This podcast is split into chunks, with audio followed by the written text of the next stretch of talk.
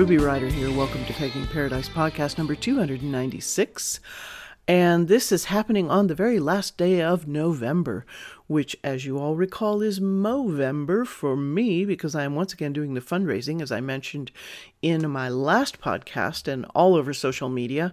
I haven't been as active with it as I usually have because I caught COVID for the second time. Oh boy, oh boy. It was relatively mild. I'm over it. I tested negative, but it actually happened during a cruise that I went on with my sister to the Mexican Riviera. It was a 7-night cruise. On day 4, actually that evening, I got sick. So I spent a lot of time in the cabin watching movies, keeping up on the news, writing in my journal, and managed to have a decent time anyway, because for the first 3 days, I was up every single morning, working out in the gym at 6 a.m. Oh my gosh, that was so delightful, because the gyms on ships have amazing views. And there's just something about being on that elliptical and seeing the Baja California coastline, the ocean. It was just gorgeous. So yes, that was really, really fun. And I came back and I recovered, and I attended a soft cocktail mixer, which marked the end of Soft Cock Appreciation Week. You can find out all about Soft Cock Appreciation Week by going to softcockweek.com, because this will be a yearly thing.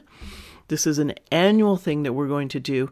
There's so much more focus that needs to be placed on relaxed penises, flaccid phalluses, and all of those different ways of expressing soft cock, if that is not the way that you like to talk about it. What is that? Let's see.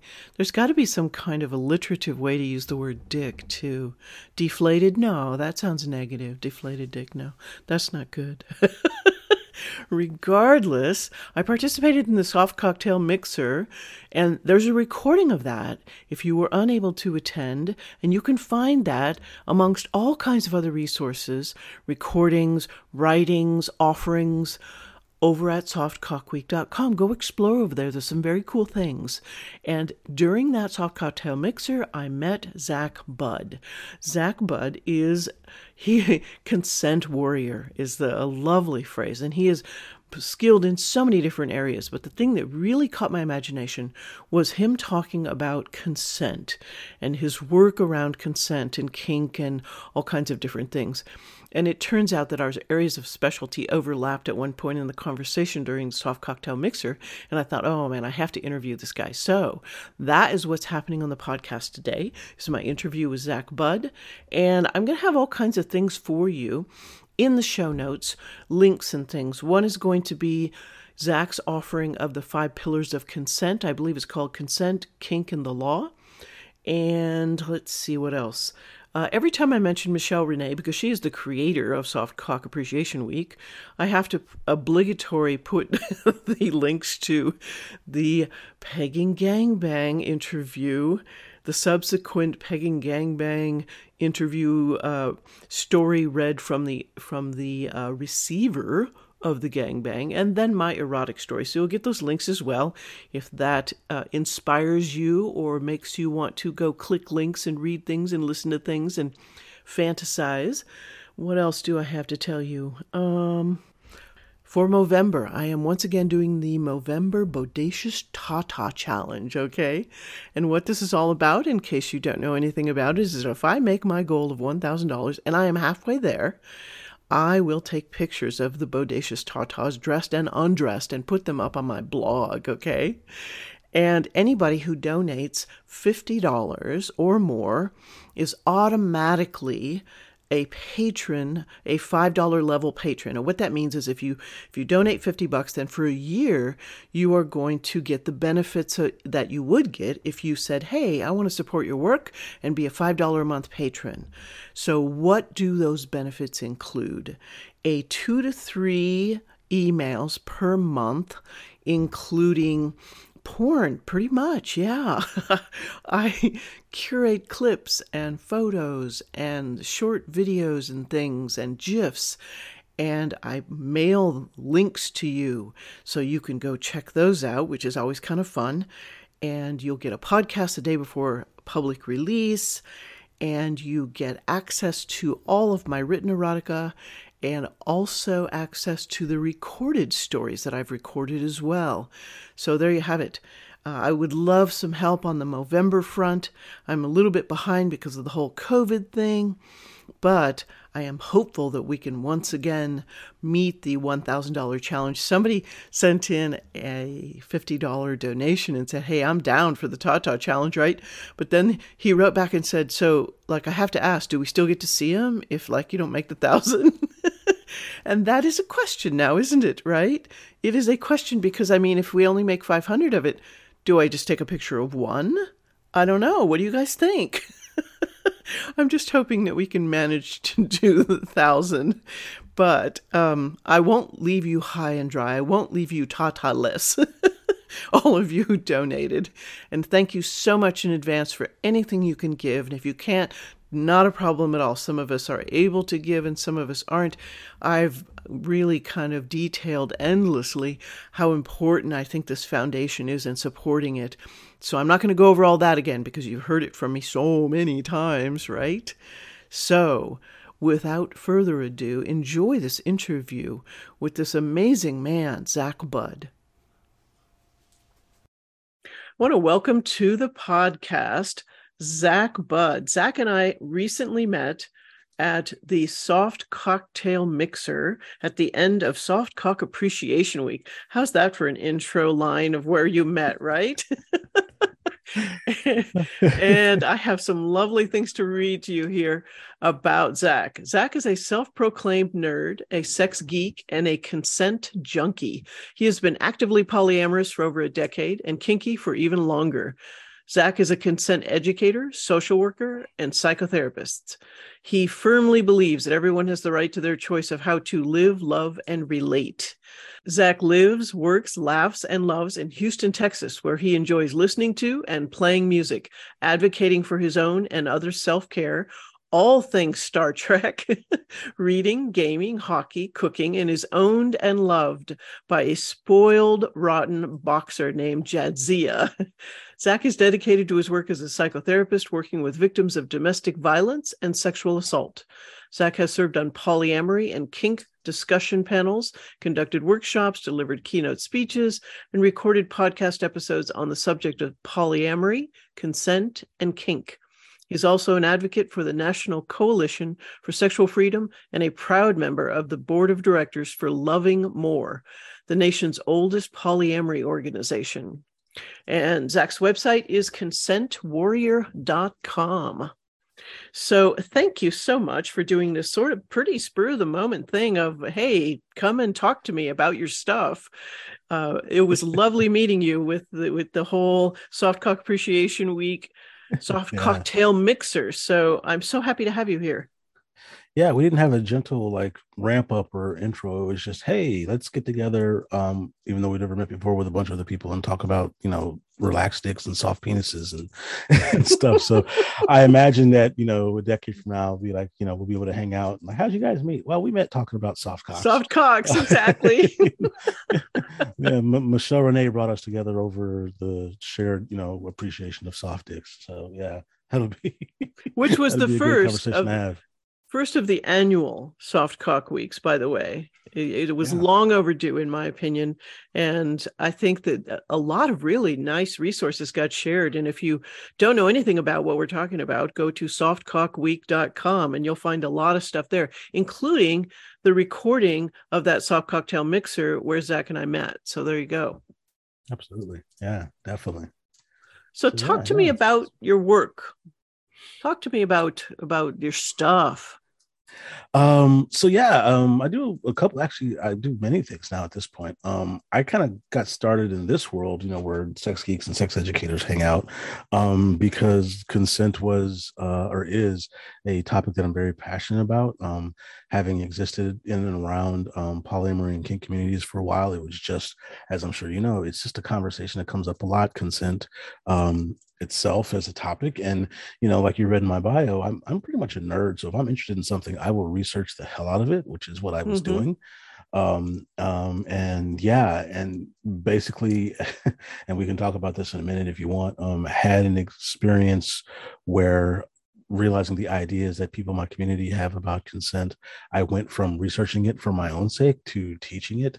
So that's how I kind of became a sex educator. Nice. That's my fun stuff that I do on the side, where I go to polyamory and kink conferences and conventions and talk about consent and a few other things too. I advocate for self-care. I talk about consent in the law, things like that. That's what I call my magic job.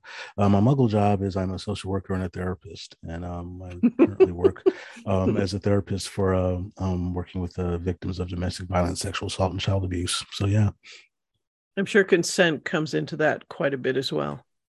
So much. Yeah. Well, because and the reality is, and this is one of the things that I teach that I firmly believe, not just believe, but know, is that consent is involved in every single human interaction. And so when human connections or interactions go badly, there's usually something going on with the sort of the consent, the conversation and things like that. So I'm always an advocate for helping people explain that consent is everywhere. It's not just about sex. It's not just about, dating or touching and things like that. A handshake is a consensual interaction. A phone call is a consensual interaction. Sliding into someone's DMs, there's an interaction there, and there needs to be an understanding of whether or not this is consensual or not. So when you realize that there's consent everywhere, you become aware of the fact that it's pretty easy to violate consent if you're not careful and not paying attention. Mm-hmm. And, because most adults, particularly in this day and age, and definitely in years past, hadn't really had any kind of education or training or real discussion about consent.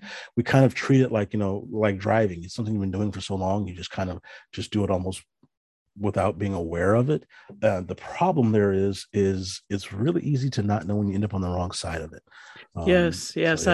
I have a friend of mine who is about 10 years older than me, and I'm old. And he said to me, I don't get this whole Me Too stuff. This is really puzzling to me because it's kind of like, from when I was a young man, all I was ever knew to do was to just gently keep going a little bit further until I was rebuffed, until she said no.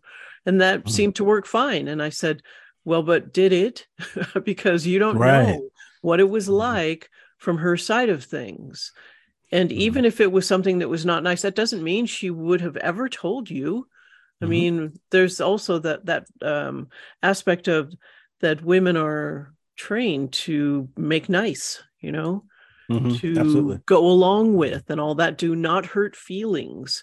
Mm-hmm. So that played into it. And we had a long conversation about it. I'm not sure if he understood it anymore, but anytime you explain something to someone, it's lovely because for me, it just clears it up in my head. It gives me clarity because when I have to put it into words, and I think that's what teaching does too. I'm sure it did that for you. Absolutely. Yeah.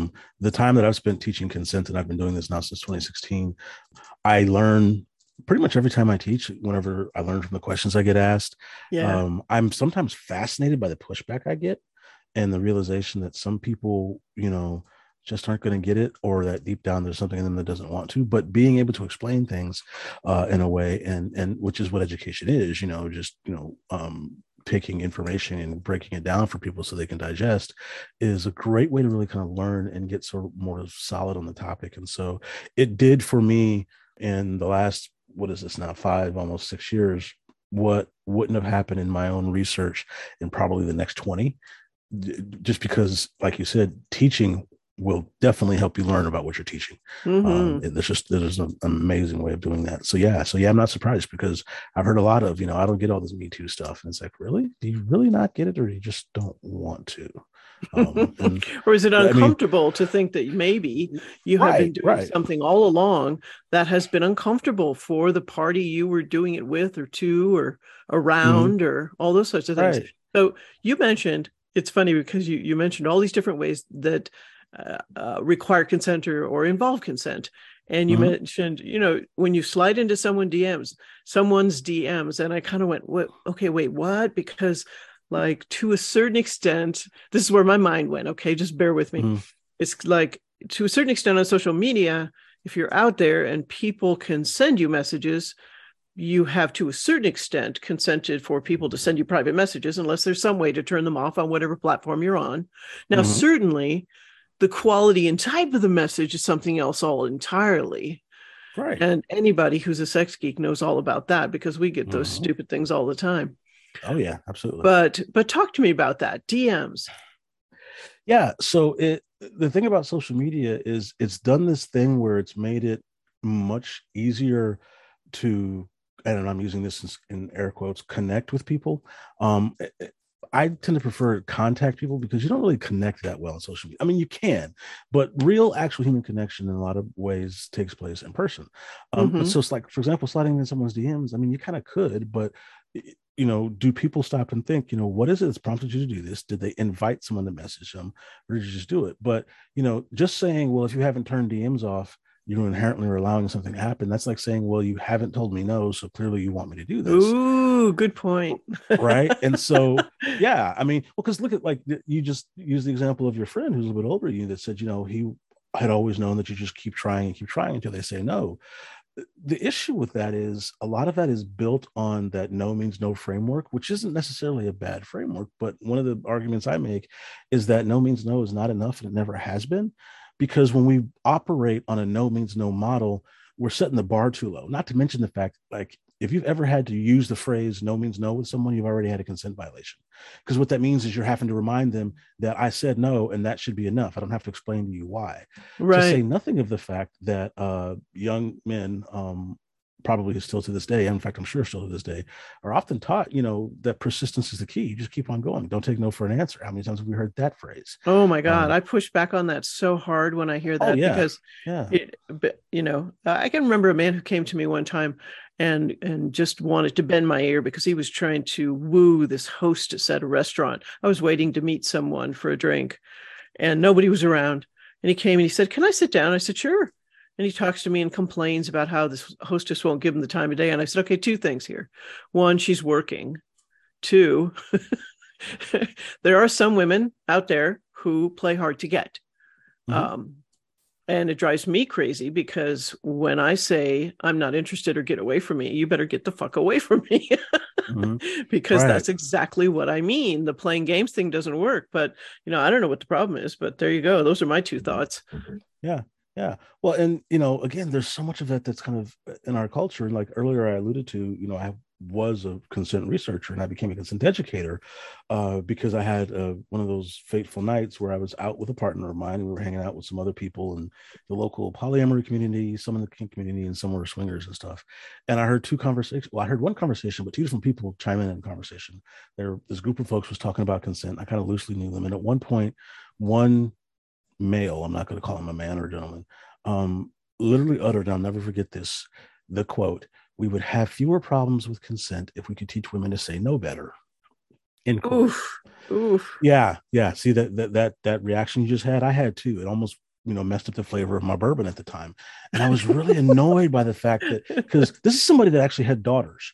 And it occurred to me that what he just said was that, well, if people will just say no properly, then there wouldn't be any consent problems. I'm like, let me get this straight. How do you fuck up saying no? It's one of the easiest words in the language. You know, it's damn near universal. People understand no in other languages, right? So what's happening is, in other words, is you're hearing no and just not paying attention to it. So, you know, like you said with your friend, it just said, you know, you keep on going until you get rebuffed. How many times have people heard, you know, don't take no for an answer? I used to laughingly have a career in, and I say laughingly because I was never good at it, in sales. And I'll never forget being in a meeting with a sales director. There was me and 80 other agents in a room. Our sales director, who's in charge of the region, and a bunch of other agents, was this guy that was standing in front of us who easily made six figures, jumping up and down like an organ grinding monkey in a $5,000 suit, screaming, "It is not a hard no until they physically kick you out the door." Wow. What's interesting about that is that may make you a good salesperson. It makes you a terrible person. Yes. Well, when he's literally saying, ignore them if they push back or say no, you know, unless they physically kick you out, you know, keep going. And that's ridiculous. When you talked about the guy who said, just teach women how to say no better. I had two reactions right away. One was, oh, great. Put all the responsibility on us. That's lovely. You know, let me do even more of your emotional labor here. Oh my God.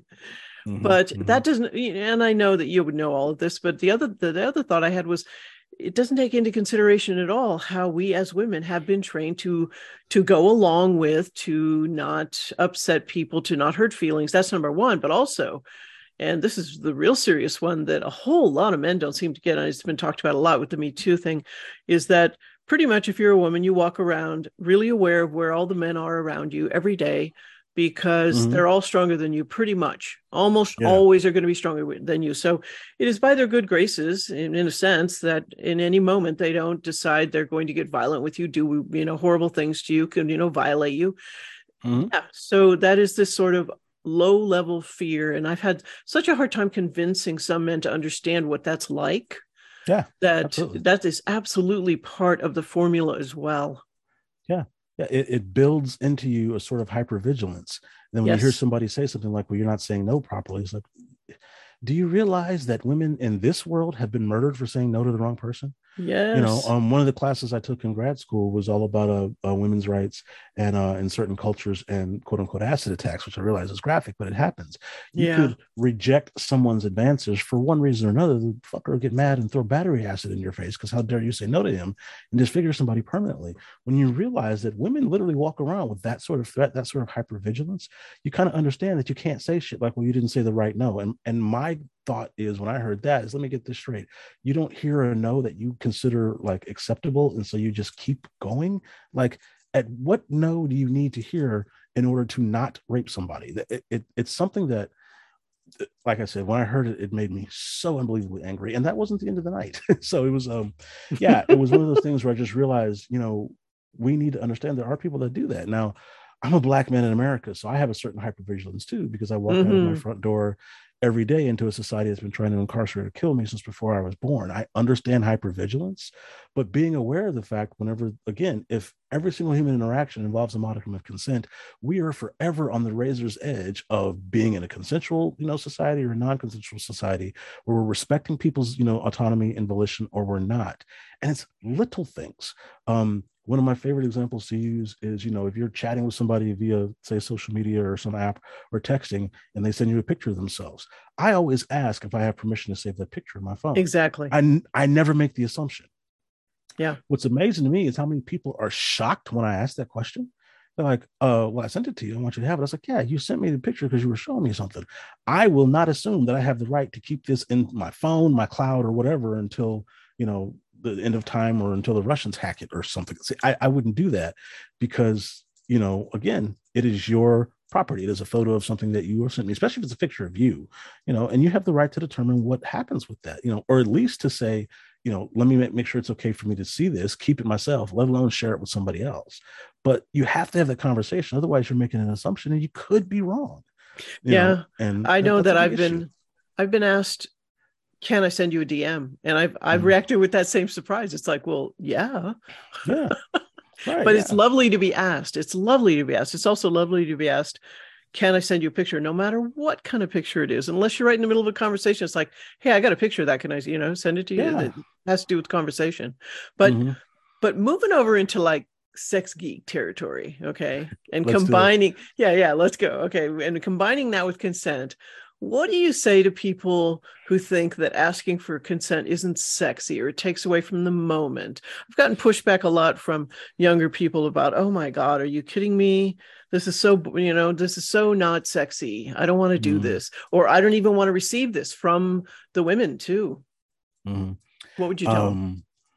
Ruby, and I'll say this to you real quick, and then I'll kind of address the question more directly.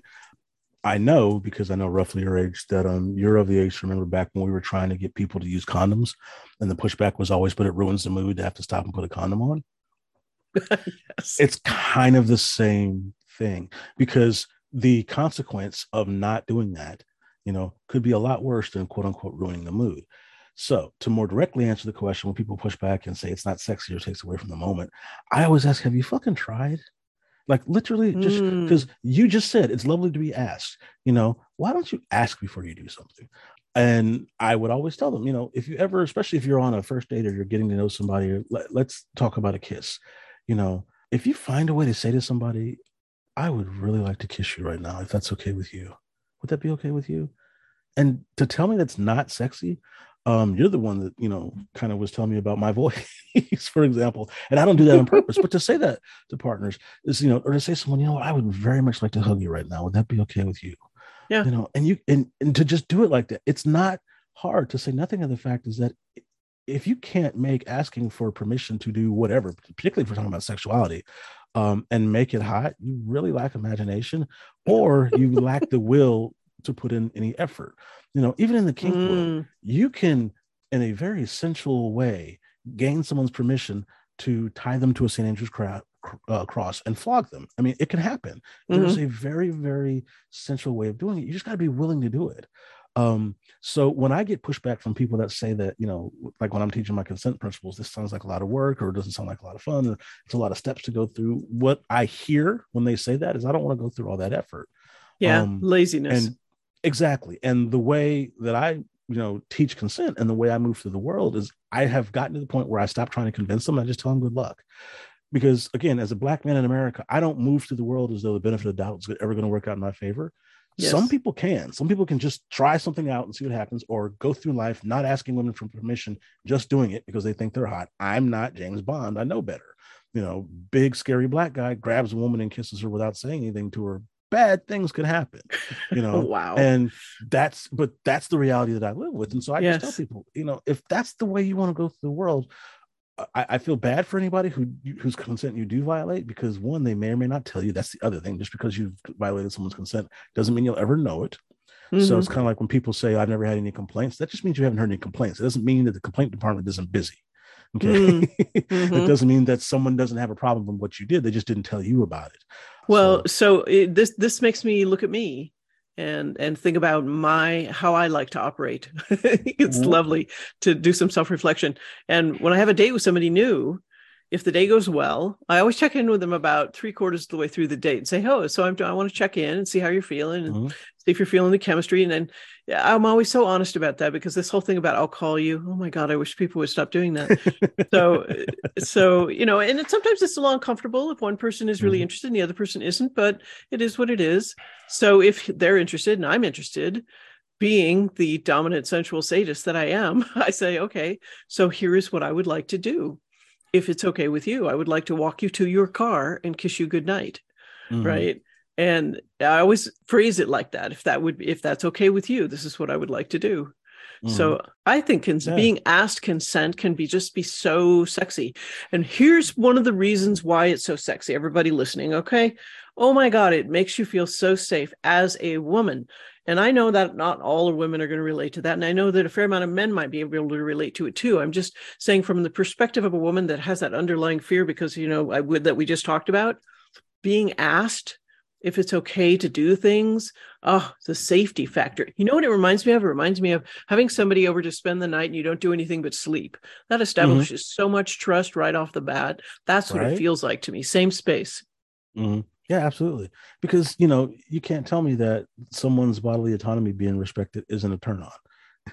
You know, yes. I mean, I don't understand how that's a problem, how, you know, you respect the person's, you know, body, their choices and how they feel, you know, and you're telling me that's not a turn on. Again, if you don't want to put forth that effort, what do they say now? I have some questions. Like, what do you think you're going to miss out on if you have to stop and ask? And you can find fun ways to do it. I mean, I'm also a sadist and a dom, and I'll find out, you know, say to someone, so now that you're comfortable and standing there, I'm going to take this clamp and put it on your left nipple, but only if you're okay with that. Now, you know, and I know it's going to hurt. I guarantee you it's going to hurt you more than me, but I still would very much like to clamp your left nipple. You can say no, you're not going to hurt my feelings. What do you think? Right? That was a way of asking for consent to clamp someone's fucking nipple. Right? Okay, so is that partly? But is that partly like negotiating mid scene? I mean, wait a minute here. I mean, yeah, no. So you negotiate ahead of time. So it wasn't mid scene. It was just more of a statement of intent in a way that's kind of like a question and in the moment. Buy-in. Yeah, that was in the moment, right? Gotcha. Yeah, so okay. But I would have negotiated, or we would have talked about that before. I would have done all the show and tell, you know, with the toys that are in my bag and said this is what these clamps are and stuff like that. Gotcha. And at every step, I always give the opportunity to say no if that's what somebody wants to do. because, you know, rather than I didn't hear no, or they didn't say no, I depend on enthusiastic yes for there to be consent, which raises the bar a little higher. So now, you know, all someone has to do to not consent is to, you know, say anything other than hell yes to me. And that is one of the things that would do that. I wish so many people would understand that, you know, a, well, I guess is not an enthusiastic yes. I mean, there's so many things that are not an enthusiastic yes that, you know, a reluctant sort of, okay. Yeah. It doesn't qualify. It has to be hell right. Yes. Yeah. And that's one of my pillars of consent right there. Yeah. Is enthusiasm. It's got to be involved. And again, this is one of the things I learned when I got into the cuddle party things. And by the way, cuddle party is a registered name. When I got into cuddle gatherings, one of the things I learned, because you learn a lot about consent there. And that was one of the things that first started opening my eyes to it, is that, and I love this saying, if you can't trust someone's no, how can you, is it the other way around? If you can't trust their yes, how can you trust their no? The other way around. The other way around, yeah. If you can't trust their no. If I've ever heard you say no, I can trust your yes, yeah. Yes, because if they can't say no well enough, then how can you ever trust that they really mean it when they're saying yes? Yeah.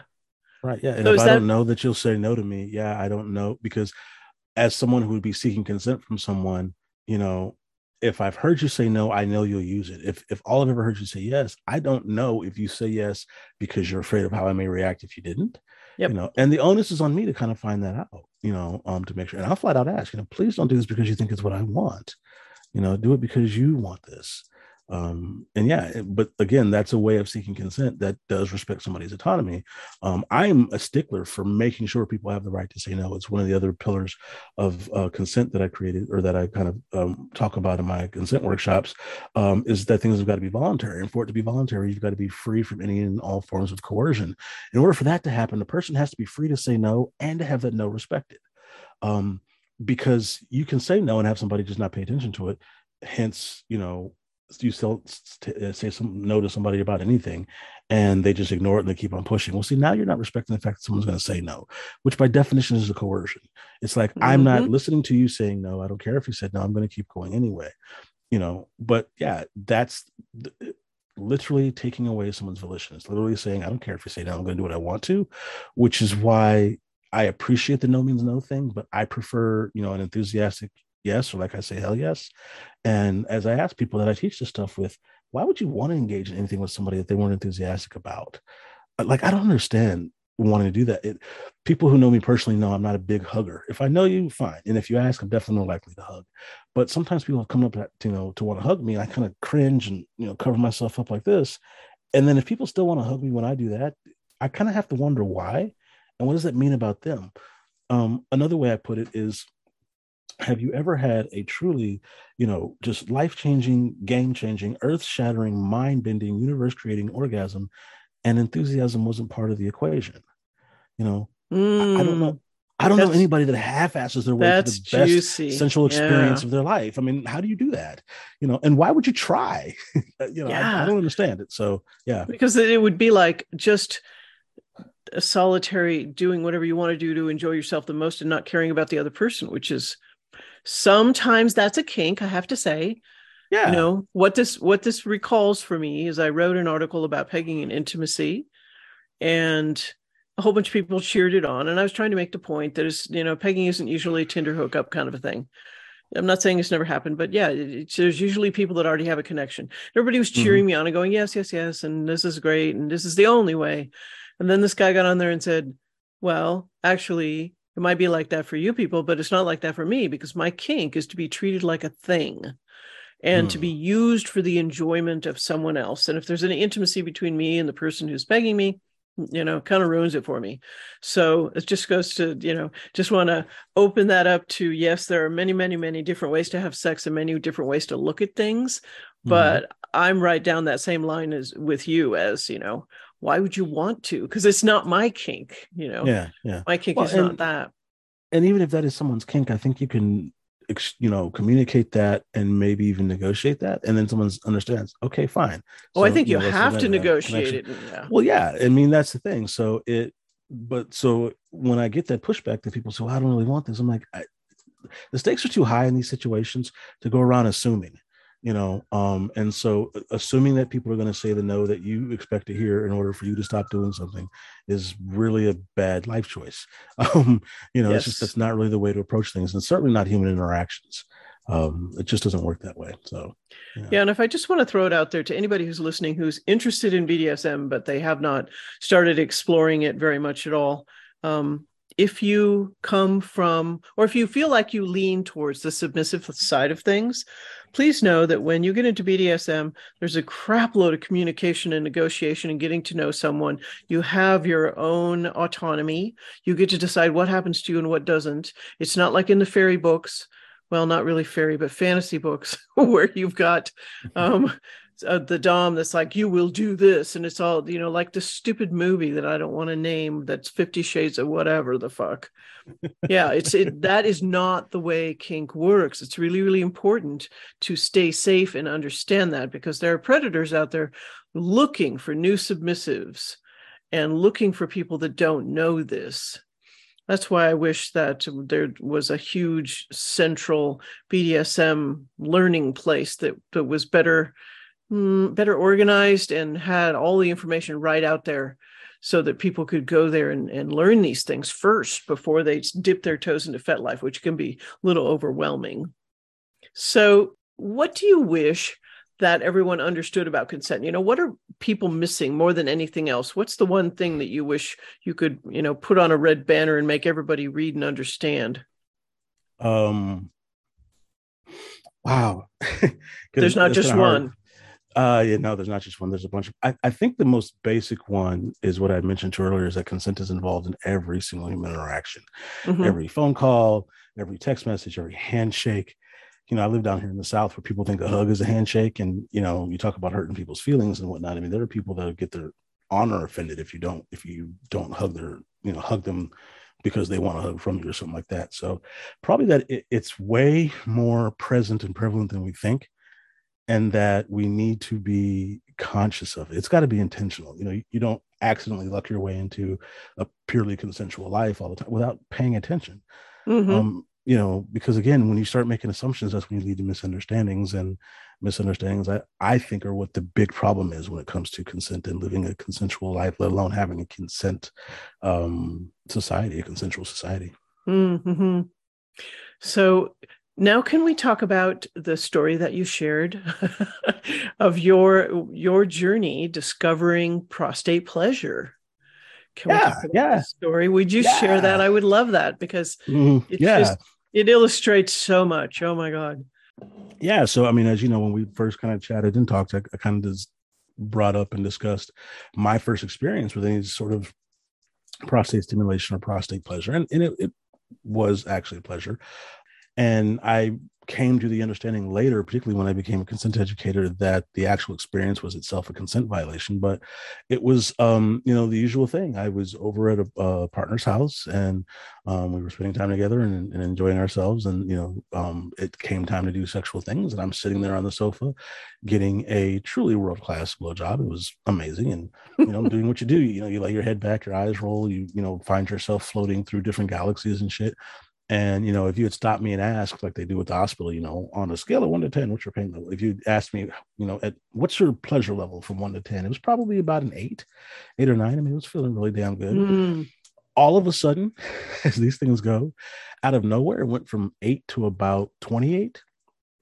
It was just very fucking intense, extremely pleasurable, something I had never felt before. I honestly... One, I didn't have enough grasp on my reasoning and logic to understand what was going on, and trying to form a thought, what is that, didn't work, because it just felt good. And I was like, just going with it, because this feels one, new and different, because I've never felt before, but two, kind of incredible. And if I were to try to communicate something like, I don't know what's going on, or stop, I'm pretty sure now that I was, you know, somewhat nonverbal. It just wasn't happening. There was nothing that I could do other than ride the wave, in a sense. So did that for, I don't know how long. It probably felt like an hour, but was probably closer to, like, you know, 60 seconds or so. An explosion occurred, which I later realized was an orgasm. because it was fucking amazing. And I'm just getting, again, laying there trying to come back to earth for a little bit and, you know, kind of sitting there. And at one point I noticed myself exhale. And at that moment I felt a finger slide out of my anus, and it was like, oh, that is what happened. And it was one of those. And so I'm talking to my partner, you know, having just absolutely, you know, exploded in her mouth. And she's like, yeah, I read about it somewhere and I wanted to try it. And I was like, okay. She's like, well, what'd you think? I was like, I mean, it was good. That was really neat. I had never done that before. Never had that done. I had never heard of that.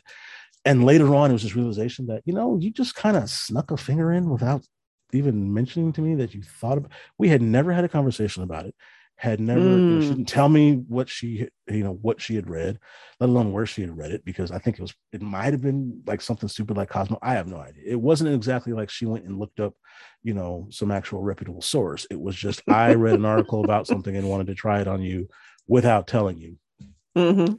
I, you know, knock on wood, I'm grateful to whatever gods may be that it was actually a pleasurable experience, although totally unexpected, unprepared for. And I still know to this day it was a consent violation, because it was worked out okay, you know.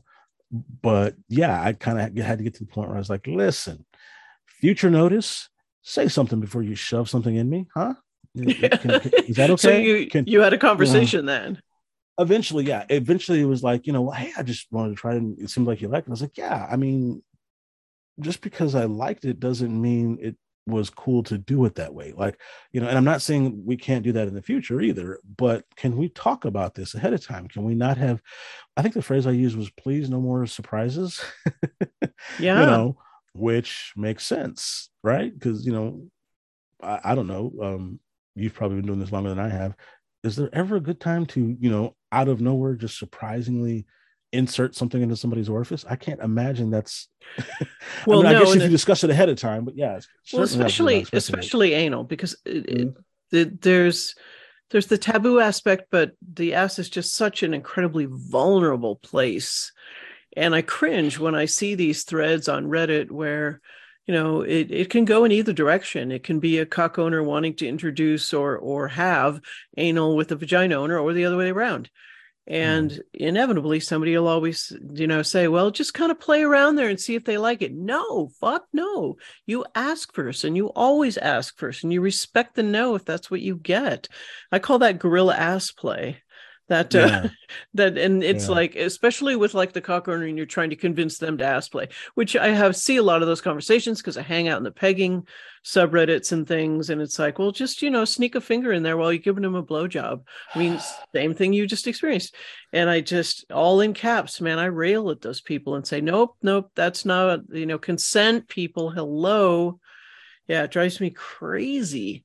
Yeah, gorilla ass play. You know, no stealth sodomy. I mean, you don't just sneak anything in there. And like I said, in my case, it kind of sort of worked out, but that doesn't mean it wasn't a consent violation. It's one of the things I'm adamant about saying is like, yeah, it may have turned out that this was me, you know, accidentally discovering something that I enjoyed.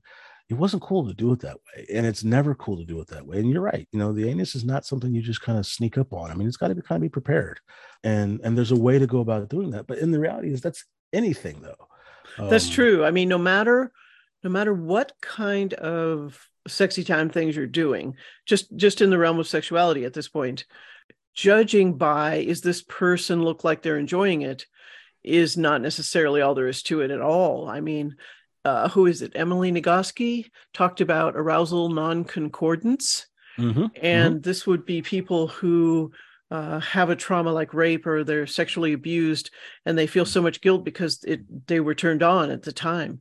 And it's arousal non-concordance. So it's never a good judge of just like, well, you were enjoying it. Oh, no. That doesn't take away the need for asking and words and talking about it and all that. Mm, yeah. Just because something hurts doesn't mean someone doesn't like it. And just because it doesn't hurt doesn't mean they do like it. Right? Thank goodness for sadists like you and exactly. Right? Exactly. You know, but I mean, but that's the reality. I mean, there's some people that want things to hurt, but it, you know, and again, if someone does that, you know, just sneak a finger in there or something like that, what they're actually saying is, here's how you get away around the fact that they might want to say no. Yep. Which by definition is a coercion, which again, by definition is a consent violation. You know, people have to be allowed to say no if that's what they're thinking. Who cares if they don't know whether they like it or not? I mean, it's kind of like, I think we were talking about, like, you know, spinach or Brussels sprouts when your parents made you eat them, even though you didn't like them anyway.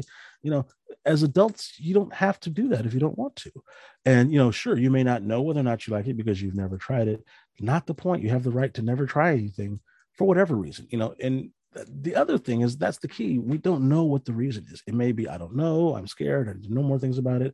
Someone's tried that before and I didn't like it. Or, you know, something even worse, like, you know, well, I was raped or assaulted in that way before. Please don't ever do that to me because you think it'll be fun.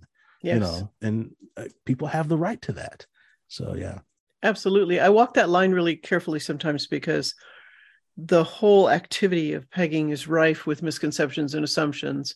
Mm-hmm. And so often when a possible giver is approached, they're not responding to a request. They're reacting to their misconceptions and assumptions. Mm-hmm. So I always walk a fine line, though, because everybody has the right to say what they want to do or what they don't want to do in bed. Mm-hmm. But what I tell people is it's possible that they have myths and misconceptions interfering with their ability to respond rather than react. So if you think that this might be coming into play, and only you can know that because it's your partner, then there's that podcast that I made that takes them through all the myths and misconceptions. And I don't try and convince. It's so important never to try and convince, but I always tread carefully because a no should be a no. Absolutely. Mm-hmm. And then I kind of go, but if they don't understand what you're really asking, what you're requesting, because there's so many different things. It could be, oh, you're asking for that thing where you want me to fuck you in the ass while you're dressed up like a woman and I beat you, you know, and that could have nothing to do with what they're asking. Right. Yeah. So it's delicate territory. It really, really is. Yeah. Yeah. I mean, and again, it's being open to pleasure, but in a way, that, you know, most people aren't used to. Like you said, there's a taboo aspect of it, and whatever someone's reason, even if it's, you know, in your opinion, just a truly, you know, false one, you know, I'm afraid it's going to, you know, change my sexuality. That may not be the case, but people have the right to say no anyway. You can't logic someone out of their decision. And I've seen that happen before. It's like, well, because of this, this, and this, you shouldn't feel that way. Fuck you. I feel the way I want to feel regardless of it. Even if you think the reasons aren't valid, you know, saying no is valid, period. Yes. End of story. Yes. Thanks for the information and no thanks. Yeah, exactly. Right. Yeah. Okay. Thank you for letting me know. I will go chew on this, but either way, we're not doing this right now. You know, that's the other thing. And maybe doesn't mean try it. See if I like it. That's not what I said. You know. So since then, since the gorilla ass play that was performed on you, I love that phrase. Can you tell? I love that phrase. Yeah, it's a good one. I like it. So since then, how are you thinking about male anal receptive play and pegging? You know, tell me your thoughts about it, and if you are willing to share. Oh man, so many thoughts. That this is the problem with being a part-time perv is I have so many of these thoughts. And what I keep going back to is, even though, like I said, that first experience was a consent violation, it was very pleasurable. There was a lot of physical sensation, one that I had not had before, had never experienced to that level, let alone in that aspect. It's like feeling something that's amazing for the first time and not knowing how to go about replicating it. And then in my own mind, having to, you know, come to grips with, well, the way to replicate it is to get somebody else to shove a finger in your ass. And that just being the reality, because, you know, how else do you do that? You know, and that kind of being the reality. And again, because I'm a nerd, I started researching things and it turns out, you know, there's there wasn't the term pegging at the time, but there was definitely things about prostate, you know, massage and, you know, prostate stroking and things like that, and realizing it is a new avenue to pleasure.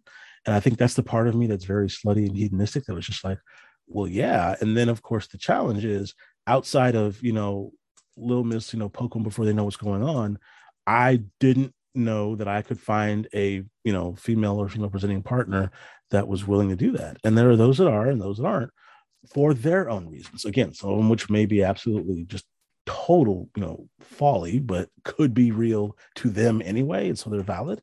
And then, of course, there's that wonderful challenge of trying to go through life, finding someone that is willing to do it. And it doesn't have to be all the time. It doesn't have to be everyone. And I'm non-monogamous. It doesn't have to be every partner or every relationship.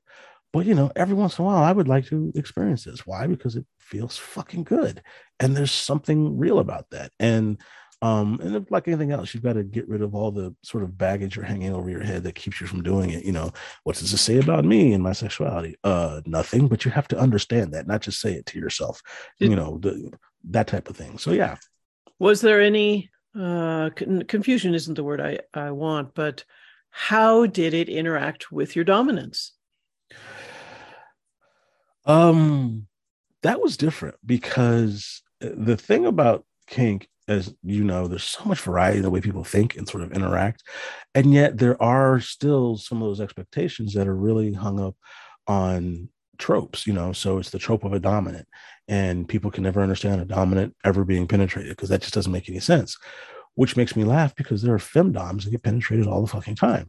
But apparently it's different because they're female, but a male dominant, you're never supposed to be penetrated at all. You have to maintain your toxic masculinity, which is something that I despise, but is very real. It happens, all this other stuff. And so it really became kind of understanding that, and I think I first got this from, it might've been a webcam femdom who said, you know, you can, as a dominant, tell your submissive to please you in this way, whatever way you want. You know, that's what they're supposed to do, is to give you pleasure, regardless of what it is, you know, and, you know, depending on your relationship with your sub, you can tell them they're not allowed to either, you know, scoff or whatever, that type of stuff. So it was this understanding that, you know, if this is a form of pleasure that I want, I have a right to expect or even demand that pleasure from a submissive partner, and that it can be a way of doing something, you know, let alone because you have to teach them how to do it, especially if they've never done it before. And so that instruction part of it can kind of work into your dominance.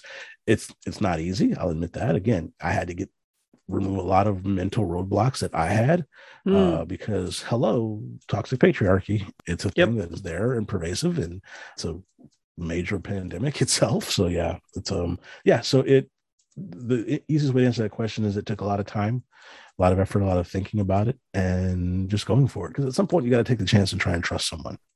That's true. You know? I mean, the same tropes play into my side of things as well. In fact, I just wrote an article called "When Dominant Women Suck Submissive Dick," I think it's called, because I get that whole thing about, oh no, if you're a real true dom, which there is no such thing, of course. The one true way. Yeah. Yes, you don't ever allow yourself to be penetrated, and you don't suck dick. It's like, oh no, nobody's going to keep me away from the dick. There's no way. Right? Yeah, it's the same with me and going down on, you know, submissive females. It's like, you know, don't tell me I can't eat pussy. Are you kidding me? Yep. There are a lot of things that will happen before that stops. No, I absolutely refuse. So yeah, I want to hear that doms aren't supposed to give me a fucking break. Anyway. Yeah. Well, we've talked about I'm a dominant and I do what I want to do. Consensually. Yes, of course. So we've talked about so many things, and I know that I didn't leave enough time for this, but I am really curious about your thoughts regarding men of color and their relationship to anal receptive play. Through all the years that I have been studying this, teaching about it, learning about it, listening. Oh, the listening really taught me so much. And it's very, very clear to me that it's a different relationship with anal receptive play than cis white men, you know. If cis men of color, it doesn't make any difference whether they're cis or not. But yeah, men of color have a different relationship to that sexual activity. Yeah, absolutely. And it's interesting, you're right, because we could literally have an entire podcast episode about this topic. Maybe we will. Yeah, I'm down. You got my email now. So let me, because I'd love to come back and talk about this in depth. So a couple of things that I usually like people to try to think about, or at least hold in mind when considering the Black community in general, but particularly Black males. One is the Black community. This is not everybody, because hello, surprise, surprise, Black people aren't a monolith. But the Black community does have a strong influence from evangelical Christianity, which leads it to be sometimes, and particularly as people get older, pretty socially conservative in a lot of ways. So, which is another way of saying that homophobia is rampant. It does happen. It does exist. And not to mention the fact that there's just a lot of social pressure from within the Black community itself to establish manhood. It's kind of like our own form of machismo in a sense, where you're supposed to, be strong, be a man, be a father, take care of the family, be protective. There's all those sort of toxic masculine, horrible patriarchic sort of tropes that go on. And, there's a lot of pressure to live up to that. I know as a young Black male, particularly as a young Black perv growing up, there were all these things that Black men didn't do because it somehow called into question our manhood. Black men didn't eat pussy. That just wasn't a thing that we did. Wow. Which was hilarious because, that's changed a little bit now. Slowly, though, but it's changed. But yeah, that I was debunking that one really quickly. So we didn't do that. There were, you didn't kind of fall in love. Like the way you formed relationships or pair bonds, particularly with other women, was to kind of act like you were interested, particularly around other Black men. Like you didn't fall in love and get totally wrapped up and swept up in romantic love with somebody. You could love them and care about them, but falling too far meant you were losing your sense of your own, they're supposed to come to you and whatnot. Being able to date a lot, date a bunch. What I tell people all the time is that, while I am non-monogamous and I practice non-monogamy, there are a lot of non-monogamous Black men who will never admit that they're not monogamous. It's just a thing that they do. Kind of like the Kennedys weren't monogamous, but they will never tell you that. Yeah, it's not ethical non-monogamy. Yeah, exactly. If it is, it's just hidden. Yeah, exactly. It's sort of that hidden, monogamy, but you're never open about it because you are called into question if you as a Black male have a female partner who is allowed to be with other men. Somehow that calls into question your manhood. So, which is ridiculous. And even certain avenues to pleasure are not allowed to you because, a bunch of reasons. One of them is that's just some white people shit. That was what was said about homosexuality and gay men for a long time. That's some white people shit. AIDS was a white man's disease. That isn't us. Until Black men started dying from AIDS and Black women started getting AIDS from Black men and dying. Then suddenly became something we had to reckon with. But for the longest time, that was just some white people shit. We don't do that. Again, not true. And there are some changes to the way that outlook has kind of been. In the swinging community, Black men are a huge fucking prize, but the reason is not because people are that interested in Black men. It's because our sexuality has been monetized and fetishized and so we're basically a form of entertainment. It's like I tell people all the time, the porn is a multi-billion-dollar industry that serves the people with the most money, who are mostly cishet white men, and they want to see interracial sex. That's why it's such a big deal. Black male sexuality has always been something that's been either codified, taken from us, exploited by others, or told to us what it should and shouldn't be. And that was one of them. So yeah, there was a lot of that. That's why like the interracial impregnation stuff fascinates me. I was like, why are we literally doing the very thing that we had been lynched for over, the past? So, because that happens. So yeah, there's a lot of different things that go on there, but the main thing is it somehow is a challenge to manhood. And, we will, as a community, they will overall cut off an entire avenue to pleasure because it dares to threaten the quote unquote, again, I'm using air quotes, manhood thing. And manhood just gets wrapped up into so many things that aren't necessary. And yeah, people look at you differently. But I mean, I've seen that in a bunch of communities, not just the Black community. I know people that look at male doms differently if they ever take any sort of, anal penetrative pleasure whatsoever, whether it be from a submissive partner, a female partner, a male partner, or whatever. There's inherently something wrong with you if you do that. And that's related largely to how the greater society looks at male sexuality. Yeah, there's so much society imposed shame around that. Much. I mean, I love what Dr. Joe Court says about this is like, assholes don't have orientations. Okay, not only gay and bisexual men feel pleasure in their ass. That's just not the way this works. This is all physiology. Right. And like you say, it's another avenue of pleasure. Absolutely. Yeah. But yeah, you're right. It's another avenue of pleasure, and shame will make you walk away from it, which, and I'll admit, in my own discerning of realizing, hey, this feels good. And part of me was thinking it shouldn't because that's quote unquote wrong, which I had to get over, but that took me some time. It took some discerning. And then you get to the point where, okay, in my mind, I can be convinced that it's an avenue of pleasure that I want to continue exploring. Now I've got to find partners that will be on the same wavelength as me. Yes. Not Not, you know, think that it calls into question my sexuality or manhood, not be judgmental, not be grossed out, because there's a big squick factor to anything having to do with an ass. And that's another thing that happens in the Black community. They just assume booties are gross, you know, and which is a shame because everybody's got one, you know, and again, it can be a tremendous avenue of pleasure. So there's a bunch of reasons that really do interact. Mm. And I mean, you I can tell you're just tip of the iceberg. Yeah. Oh, absolutely. Yeah. Well, yeah. And again, you know, there's so much of that, you know, because I've even asked Black men who've talked about this and said, okay, well, if it's you and your wife, it's just the two of you together, would you even consider it? No, no way. I was like, why? No one, I mean, you're married, you've got 3 kids. No one's going to sit here and try to cast aspersions on your sexuality as a male. Plus it's you and your wife. You don't have to tell anybody. No, I can't do that. And there's just this huge roadblock in the way. It could be a bunch of things. Again, internalized shame, internalized homophobia, not even internalized, just homophobia in general. There's a bunch of stuff, you know, whether or not they are, you know, believing, practicing Christians or not. There's just inherent, there is something bad and wrong about that. And they just don't necessarily go for it. So, yeah. That's kind of a flavor, excuse the word, but that the ass has anyway. That is I'm that, sorry, that sort great. Of I know, right? Sort of like the naughty. It's over the line into naughty taboo, and mm-hmm. some people that over the line into naughty taboo is a thrill because I talk mm-hmm. about, well, I'm here to try and normalize pegging, and they're like, oh no, not too much because we really like the whole taboo part. To think that you're doing something like good naughty as opposed or good nasty. Nasty is a better word. Yes. Mm-hmm. Over the line and into the good nasty as opposed to the yuck and icky nasty and bad nasty. Mm-hmm. Yeah, you're right. Yeah, taboo was a big thing.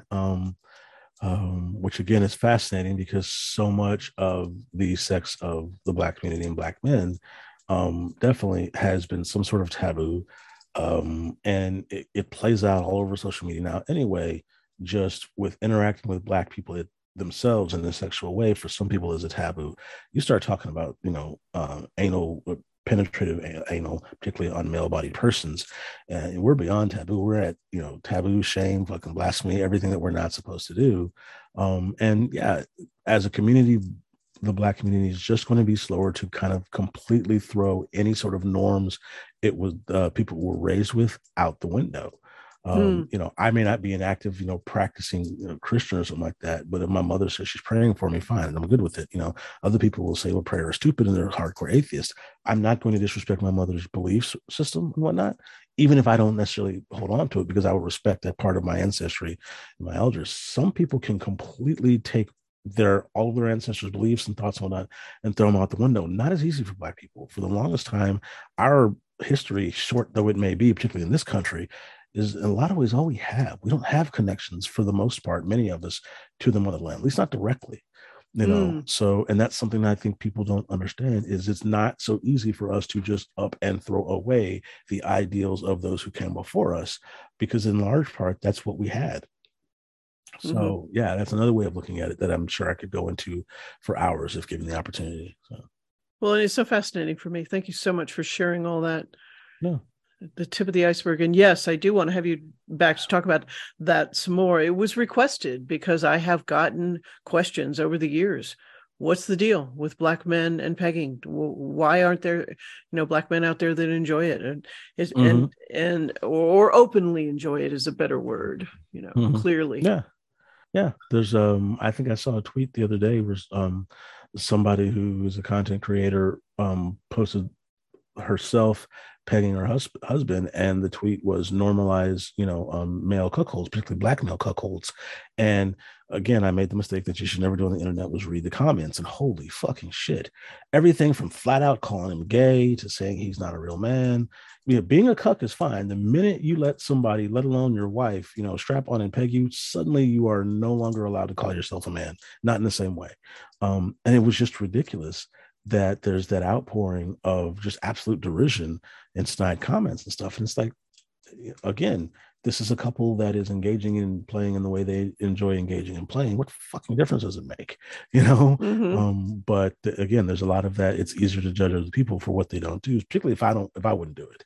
So yeah, that's, it's a challenge. It's difficult. And, you know, stepping out and being honest about it or being upfront about it itself carries a bunch of risks. You know, it's a risk to me just talking about this, but to me, it's important for people to have, you know, good information and to understand some things. And I realize there needs to be a face put on this stuff as well. So well, and I was just going to say, I appreciate you so much for talking about this and give you kudos to getting yourself out there, because to represent and say, you know, here I am and I'm an okay person and I'm doing fine and I really enjoy this and here's the information. Yeah. Mm-hmm. Might change some minds, open some minds, open some asses even. There you go. That's always the goal, right? Just get those asses wide open. So, yeah. Thank you so much for coming and talking with me, Zach. I really appreciate it. Absolutely. And I did want to mention, I know you sent me the link. I have not had a time to investigate it, but you have recorded your whole consent, 5 pillars of consent thing. You've done a whole deal and it is available for consumption. So I will have that in the show notes. And oh, awesome. Absolutely. And tell me the name of it. The presentation is my 5 pillars of consent and also consent, kink, and the law. It's kind of combined the two of them there. So nice. That's a lot of information. So I will put a link and direct people to that so you can find out more. I can't wait to check it out myself. I just haven't had the time. Maybe over the holiday weekend. Yay. Hey, go for it. That'll work. Let me know what you think. I'd love to hear your thoughts. I mean, like I said, a lot of it was condensed because it's talking about two big topics together, but it's a lot of the basics, particularly about 5 pillars of consent. So yeah, as someone who is a well-known educator and kinkster, I would love to hear your thoughts.